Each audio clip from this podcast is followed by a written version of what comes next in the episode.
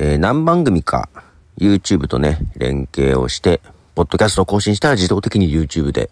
動画になって更新されるっていう形をね、えー、取ることができておりまして、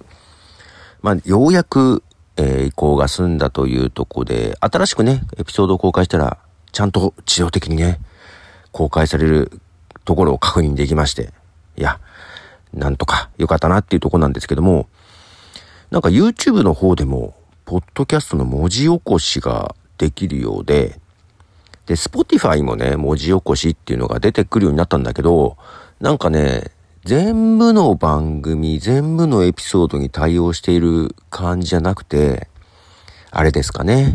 再生数の少ないものは後回しにされてる感じです。自分のでちゃんと文字起こしされてるのを見たのはほとんどないです。で、YouTube の文字起こしは、えちゃんとしてくれます。ちゃんとしてくれるって言ったら変だけど、一応ね、あの、ポッドキャストの説明文、概要文のところで、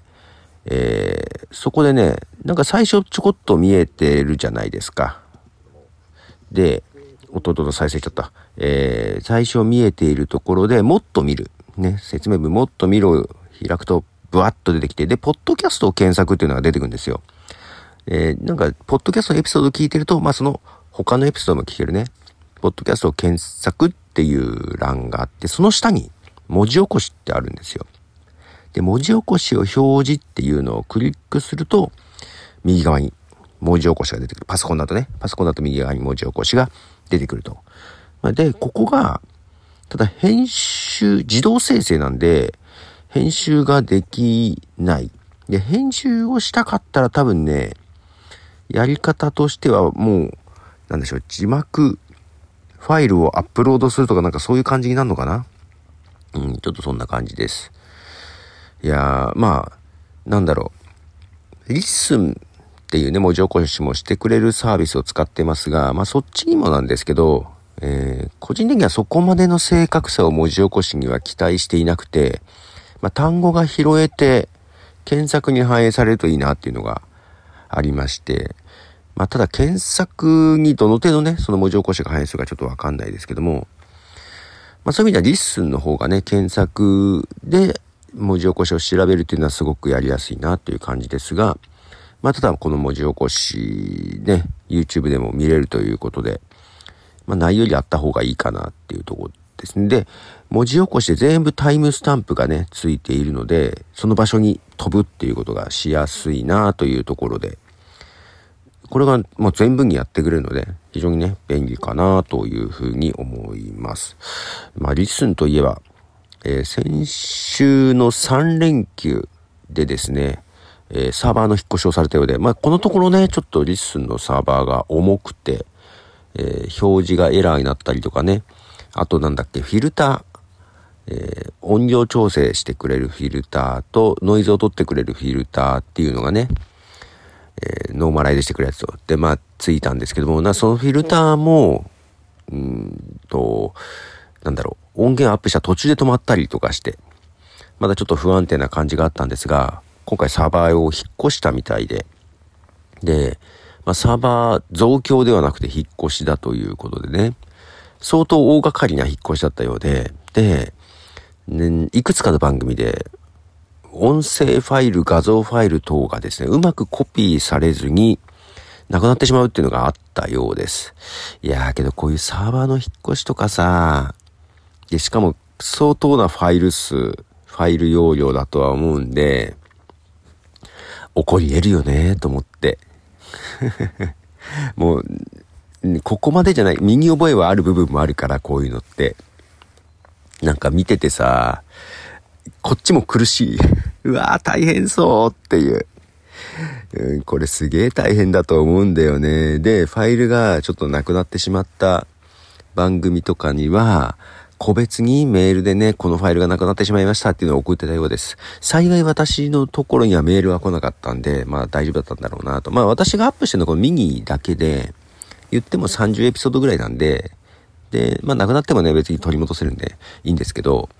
まあ幸いなかったのでよ、まあこっちはね、作業なかったですけど、まあいくつか亡くなった方はいるようで、ね、まあ、ただ皆さんね、あの、怒るとかはなくって、非常に協力的で、まあ、こういう、まあ、ファイル名わかりませんかとか、そういう